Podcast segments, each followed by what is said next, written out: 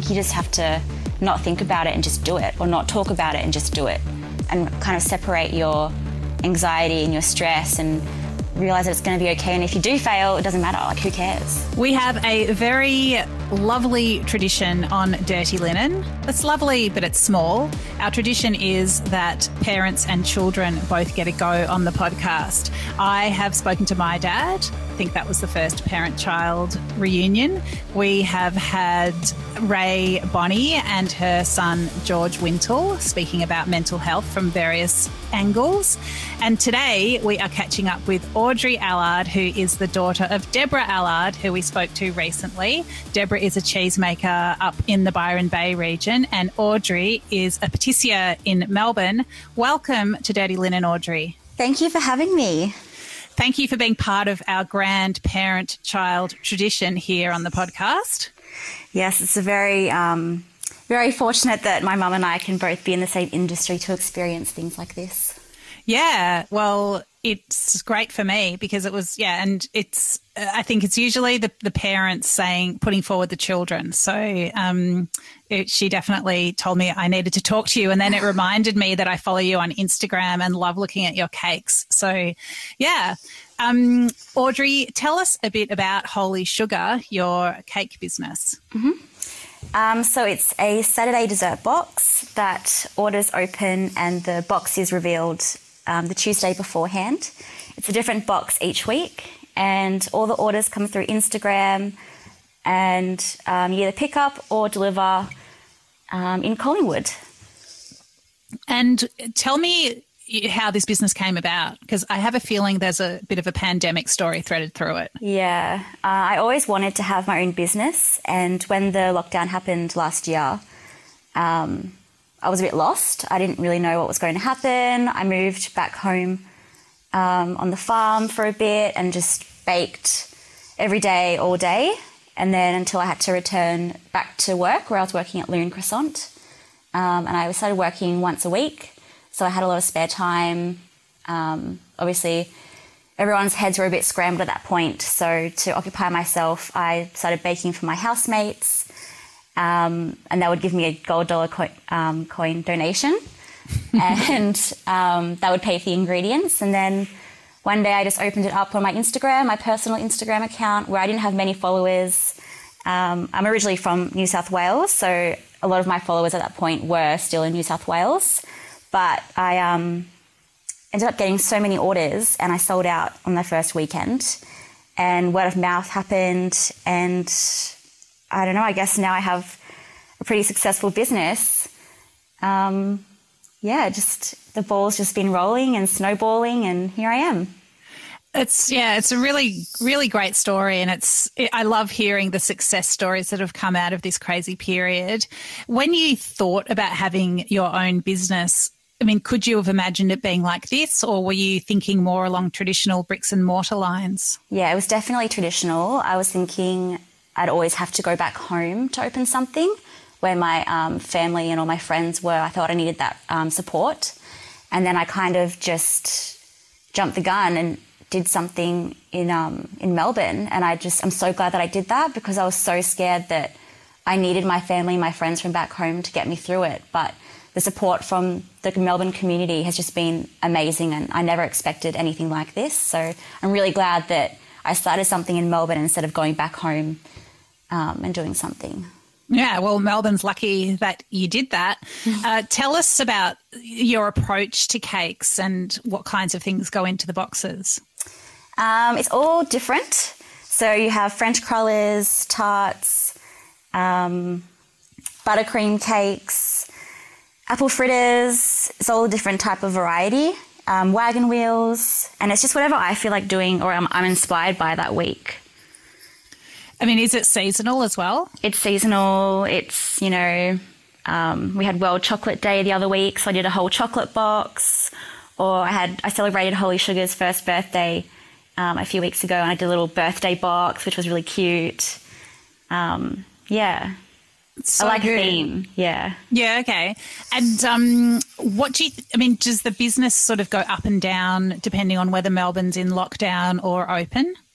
Yeah, it goes up and down. Um, I had a few months off during summer last year. Uh, I think I burnt myself out a little bit and then starting back up again after taking pretty much most of summer off. Um, it was a bit quiet and I would stress that thinking that no one would order or I wouldn't get enough orders or people would forget about me. Um, so it, there was fluctuating a little bit, going up and down. I think now I've got a pretty um, pretty cult following, so I'm not too worried about um, not getting enough orders. But I've definitely in the past um, had to put mm. that, yeah, had to take that into consideration. So, how many boxes do you do a week? Um, at the moment, I'm doing about 70. Um, last week I did 90, 95. Um, I'll tend to do like a big week where I'll do 95 boxes, and then the next week I might do 50. Um, it all just depends on what I've got in the box and how much I can physically make myself, um, and mentally how much I can take on. yep. Yeah, you got to put your mental health first. What are the mental pressures that come with what you're doing? Um, I definitely have a lot of pressure to always be doing a better box each week, which is 100% pressure I put on myself. Um, I am having to turn down a lot of orders. I'm selling out quite quick. And I honestly feel so sorry for people who miss out. And I know it's just cake, but I think in times like this, all anyone wants is just like a cake box to look forward to at the end of the week. So I know how important it is for some people. And I do beat myself up about um, not being able to provide that. Um, yeah, I understand that feeling. I'm doing this thing through September called Friday Pie Day, where I'm, it's basically just to support indie bakers and I'm aggregating pie orders and donuts and cheese. And um, we're delivering them around Melbourne so people have got a pie to eat while they watch the footy on TV. Yeah, it's a really cute concept. But last week was the first week we did it, and there were a couple of donut orders that went missing, or you know, they just weren't put in the bags. It was you know our our mistake, and I felt so devastated because one was um, like a grandma who'd ordered the box for her grandchildren, and it's. I mean, I I went and got the donuts, went and got more donuts, and took them to them personally because I was just I cannot have this heartbreak on my on my shoulders and you know that every sort of little moment of brightness is so important for people at the moment, don't you? Yeah, yeah. I had that um, happen a few weeks ago. I had um, a delivery I totally glanced over, and when she messaged me that she hadn't got the order, I was so devastated. I quickly went straight back home, made her a whole new box, and got an Uber to get it straight to her door. And yeah, I've never had, I've never missed an order like that, but I've come very close. Um, be, I honestly don't know what I would do if I if I completely forgot someone's order and wasn't able to do anything for them. Yeah, it's really. I think things are so kind of fraught, and everyone in everyone's a bit ground down by lockdowns. That I think we all really. I think we feel, or people that feel the responsibility of other people's happiness, holding it in their hands, like it's a really big thing, isn't it? Yeah, and I think going through Instagram with all my orders, um, it's not just a piece of paper that has their name, their number, their address, or where they're going to pick up. It's, you know, it's a personal message you're sending to someone. So you actually, I learn a lot about my customers and they won't just send an order. They'll say, oh, you know, this is for my sister who, you know, she's going through a hard time. Like you get the whole backstory. So I think there's a lot of, there's a real connection with the customer, especially during this time. Yeah, well, I can also imagine then why you, you do feel really pressured. sad if well pressured, yeah, and yeah. sad if people can't get the cake that they want for yeah, yeah the person that they think needs it the most. Mm. Um, I did a story last week about uh, people trying to jazz up school lunches in lockdown because you know with kids at home, home learning, oh my goodness, like the lunch grind is real.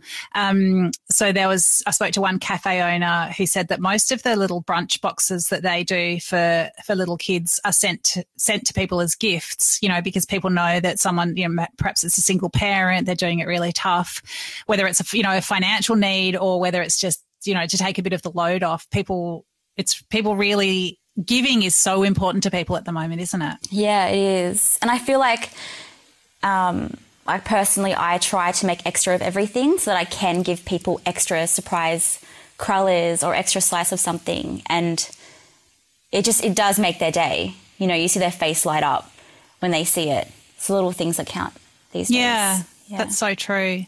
Um, so I'm really interested in how you got interested in pastry in the first place. I mean, was it a general interest in food that came through from farm life and from your mum's work as a cheesemaker? It was a general interest in food. Um, my great grandmother, she was a pastry chef, so I've always been brought up around great food. Um, but basically, in my last year of high school, I had to choose between doing a Bachelor of Visual Arts course um, arts degree in uni or being a pastry chef where I could implement my art in my food. And for me, being a pastry chef just seemed like a no brainer. and I, yeah, I went literally straight from year 12 um, into an apprenticeship straight away. It's really interesting because, you know, pastry, it's definitely artistic, but it's also got that very rigorous scientific element. How, do, how does that sort of balance out with you? I I love the science behind food. I feel like I just get it. I feel like if if pastry could speak a language, like I I know I'm fluent in it, um, which is amazing for me because I feel like in school, you know, I wasn't that great. So when I found something that I was really good at, I really held on to it. Um, yeah, it's very fascinating. I mean, like even puff pastry, the reason that something so small can expand so large isn't by any ingredient, it's just by steam pushing up the layers. Like I find that so fascinating. Do, yeah. Do you reckon, can you take that knowledge and sort of expand it into other arenas? Like, you know, can you walk around in the world and see, oh, I don't know, that leaf is doing that thing like that pastry does or anything like that? Yeah. Yeah. I mean, it's everywhere. Yeah. That's so interesting. And so tell us more about your career. So you started your apprenticeship pretty early. Then what happened next? Um, well, my apprenticeship went on for about five years. So I did my first year in a little town called Mullumbimby, and then I did my second year at Harvest Newrybar in um, Byron. And then I think by third year, I was ready to pack up and move to the big smoke to see, to push myself and my skills a little bit more. So I went from more bakery, patisserie to fine dining. And that's where I worked with Phil Wood at Point Leo. Um, and then from there, I went to Lune Croissant in the city and then I started my own little business. So wow. I've had fingers in lots of pies. Um, were you working with Phil at um, Laura when he did that really, really ridiculous baked custard dessert that was runny on the inside. Yeah, the fondue, custard fondue, I was. Oh my goodness. Because, I mean, I ate that and was blown away. But then I got him to describe how he made it, and it, I was I was taking notes. It was like three pages of notes. but can you talk us through that dessert? Um, so it's a it's a vanilla custard that's steamed um, and you don't want to steam it too much so that it's fully, I guess, like a jelly, gelatinous. You want to have the center still quite liquid, so it's, it's yeah, it's runny in the inside. I don't know. It's quite. it's just as simple as that, but it's, it's so effective. I mean, it's simple, but it seems like there was a bit of a margin. Well, there was not everyone worked, right? Yeah, it was quite stressful. you'd have to like you'd make a tray and you'd be going through them all and making sure that they're all running on the inside without actually, you know, piercing the inside to check. You had to really feel and um, you were definitely standing by the oven and watching it to make sure you pulled it out just in time. Ah, interesting. And what were what were some of the other things that you sort of could saw or learnt or were amazed by in that kitchen? Um, I think the service for me was one of the biggest things. Working under pressure, um, having to think on my feet. You know, there's always you know issues that pop up, and you you can't you know dwell on them. You just have to think, how can I fix it? And I think you know it's not for everyone. Not everyone um, is as quick on their feet. I think so I was quite lucky that, you know, when it comes to adrenaline, I think I'm I'm pretty good with dealing with it. So yeah. Mm. And what about Lune? I mean, that's such an important business for Melbourne, and uh, yeah, such a has been such a and a business, a business and, and a product that's had so much attention to on it. Um, yeah. Yes, and you know uh, what Kate does there is so incredible. Um, Tell me about it from your perspective. What was it like there? Um, it was great. So I was working in the kitchen mainly, Um, I did a little bit of recipe development there. So the um, once a week, um, oh no, I think it was a few times a week, the little degustation they had. Yes, I went to one of them. Incredible. Sorry about that. Um, I was coming up with the menu with that, and then I moved into the cube where I was doing all the croissant making, and um, I think I was only there for a year, and then that's when COVID happened, and I moved on to um, my own little thing. Yeah, right. So anyone who hasn't been to Lune, when when Audrey says the cube, the space is, is it's a big factory space, and in the middle there's a temperature controlled glass cube, and you're really on show in that space as people come in and line up for their croissants, aren't you? Yep, everyone's watching, taking photos, videos. Yeah, you're on Uh, show what- for sure. What was it like for you to work in that environment? It was good. I think because I had the restaurant um, experience behind me, um, it wasn't that much of a of a shift. Um, but I think for me, making croissants every day wasn't going to be forever. And I definitely, um, when I did finish working at Lune, I was so creative after working there for a year, you know, and then being able to make my own thing. It was just such a breath of fresh air, having that freedom. Yeah, that makes sense. Um, I mean, it's it's interesting that you were sort of pushed into launching a business, yeah, perhaps sooner than you thought you might, and in different Yeah. circumstances to those you could envisage. What kinds of things have you learnt from running your business that other people might be able to learn from? It's not as hard as you think it is. Um, I think it's definitely daunting, and I don't think that I would. You know, I think maybe if I hadn't have done this when COVID happened, I still might be working, might have been working for someone for another five years. Um, but I think you just have to not think about it and just do it, or not talk about it and just do it, um, and kind of separate your anxiety and your stress and the worry of failing, failing, um, and just realize that it's going to be okay. And if you do fail, it doesn't matter. Like, who cares? That's a good attitude. Yeah. Uh, what about like the rhythm of the week? I mean, had you thought about, I don't know, doing different, you know, doing things on a different rhythm or doing different kinds of products? Like, how did you sort of land on the on the box idea? Um, I don't know where the box idea came from. I don't think I'd seen anyone doing a pastry box at that point. I did. I got onto it pretty quickly. Um, but I was doing weekends, so I was doing Saturdays and Sundays. And after the Saturday, I just couldn't think of anything worse than having to do it all over again the next day. So I stopped the, the Sunday after the first week, and I actually almost cancelled Holy Sugar. I almost put out a post saying to everyone that I bit off more than I could chew and I couldn't keep doing it. Um, I was definitely shed a few tears after all my deliveries that day. Um, but I'm so lucky that I, I pushed on and kept doing it. So rather than just shutting the whole thing down, you sort of scaled it back a little bit, was slightly Yeah. less trying to world beating Yeah. ambitious. yeah, I scaled it back to the one day, which I've still been doing just the one day since then. And it's all I need. I get, you know, hundreds of slices of cakes out to everyone in that just that one day.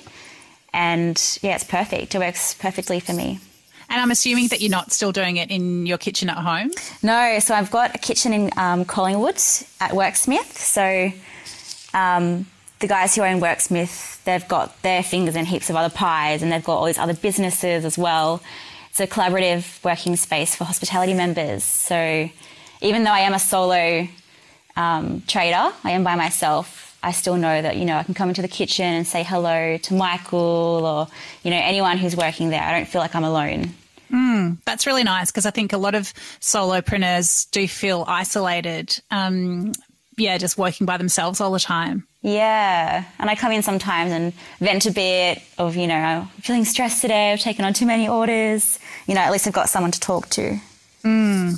And when you're actually baking, you know, is there a is there some kind of item or process that you just love the most? That's just like coming home for you. I think that all my dishes are like that, to be honest. Um, I love everything that I make, so it's all very therapeutic for me. I think on the on the Saturday when I'm um, finishing up all the boxes and packing them, I don't really have that therapeutic calmness about me. I'm probably a little bit more stressed than um, stressed to appreciate it. But um, on the Monday, I usually make up the box to take the photo of it on the Tuesday, and the whole time I'm just I'm on a high. I'm running around the house. I'm like, oh my god, I'm so excited about this box. That, that's so yeah. good. How how fantastic to be able to take such joy in what you do. Yeah. Um. So you've been in Melbourne, Audrey, during you know quite a particular part time in the city's history, and you know it's not where you grew up. What what's how do you feel? You know, how do you feel about Melbourne? What kind of place has it been for you? And you know, do you feel like this is where your future is? Yeah, I definitely don't see myself moving back home anytime soon. Um, I feel like Melbourne's really taken me under their wing, and I think a lot of that um, has come from me being quite vulnerable and honest. Um, I am quite open with all my customers on how I'm feeling or how I'm going or what's happening in my life. So I feel like I've got a good connection with everyone here, and they're they're very nurturing. You know, I had I had one week where um, my grandfather passed away back home um, in Byron, and um, a few people saw that I was going through something, and so they brought me in, you know, a bunch of flowers, or they, you know, sent me a beautiful message, and oh, I just like I just broke down into tears. I was so happy, I couldn't believe how kind everyone was being. Mm. That's really beautiful. It's so interesting because a lot of people think about hospitality as a place where, you know, you, you, there's no time for emotions. You just have to be pushing through and just getting it done. But you've sort of brought a, a different, uh, yeah, just like a different outlook to it. Yeah, I don't think I could have had any other outlook as well. I'm definitely an emotional person. And um, if you ask anyone that I've worked with, they'll probably say, oh, yeah, she's a hard worker, but she cries a lot. and it's so true. but there's nothing wrong with crying. I think we need to normalize crying. Um, I think it's good to have a little cry and get on with it, you know? I think that's so true. And I think uh, at the moment, I mean, I guess people are overall in society in general it, it does seem to be more acceptable to show emotion and to ask for help and to express your vulnerabilities. Um, I think some people say, you know, hospitality is getting there, but still has a way to go. Do, did you feel that, you know, there was, it was a problem for you to be emotional in your, your workplaces? I don't think I've ever found it to be a problem. I mean, I've definitely been told to stop crying and get back to service or something like along those lines. But I don't know, I think everyone has always been quite caring towards me in the industry. And they know how passionate I am and that they know that me crying or me being upset is just me showing that I care. So I think everyone's just kind of relieved that I care. Yeah, that's a really good way to spin it. Yeah. Yeah. Yeah, I love it. If I if I wasn't I didn't care then I think that would be that'd be worse. yeah, definitely. Um, so, Audrey, what's in this week's box? This week's box, we have a strawberry and passion fruits, and then we have a frangipane, apple and rhubarb crumble slice, a baked lemon meringue tart slice, and a tiramisu cake slice. So it's five different slices. Oh my goodness, that sounds outrageously yeah. good. I'm assuming yeah. they're all sold out. They are. I, I, sold out within, I think, three minutes or less. Oh my goodness! It was so stressful. I was. I locked myself in my room, and um, and I couldn't believe it. After ten minutes, I put out posts saying I'm sold out. Stop ordering. And then I still had about seventy orders to to go through and message everyone to say they're sorry. I'm I'm I'm sold out. And they were like, oh, but I've just I got in so quickly and I'm like, I don't know what to tell you. I'm so sorry. So basically, it's like DMs, and then it's just whoever's at the top, the first. Um, yeah. Wow, that is. Yeah. That must be. Yeah, really intense. It just makes it's like Boxing Day sales with everyone rushing into the shop, except virtually. Yeah. Yeah. Yeah. It takes me about three hours to to do all the orders, to be honest, because once I message everyone details and it's a lot of back and forth, but um, it's fine. well, I guess that's the business that you've set up. Um, but yeah, congratulations on building something that people are so excited about and that's able to sustain you through a pretty crazy period in hospitality in cooking and in the city and country and world generally. It's been really great to add you to our parent and child collection on Dirty Linen. But um, Audrey, thank you so much for chatting to me. No worries. Thank you for having me. This is Dirty Linen, and I'm Dani Valent. We air the issues that the hospitality industry finds hard to talk about, hearing from different people with unique perspectives. We want to hear from you as well. If you have something that needs to be said about a topic, get in touch so we can include your perspective. Contact us at dirtylinen at deepintheweeds.com.au or hit us up on Insta at Dirty Linen Podcast. We can't wait to hear from you. This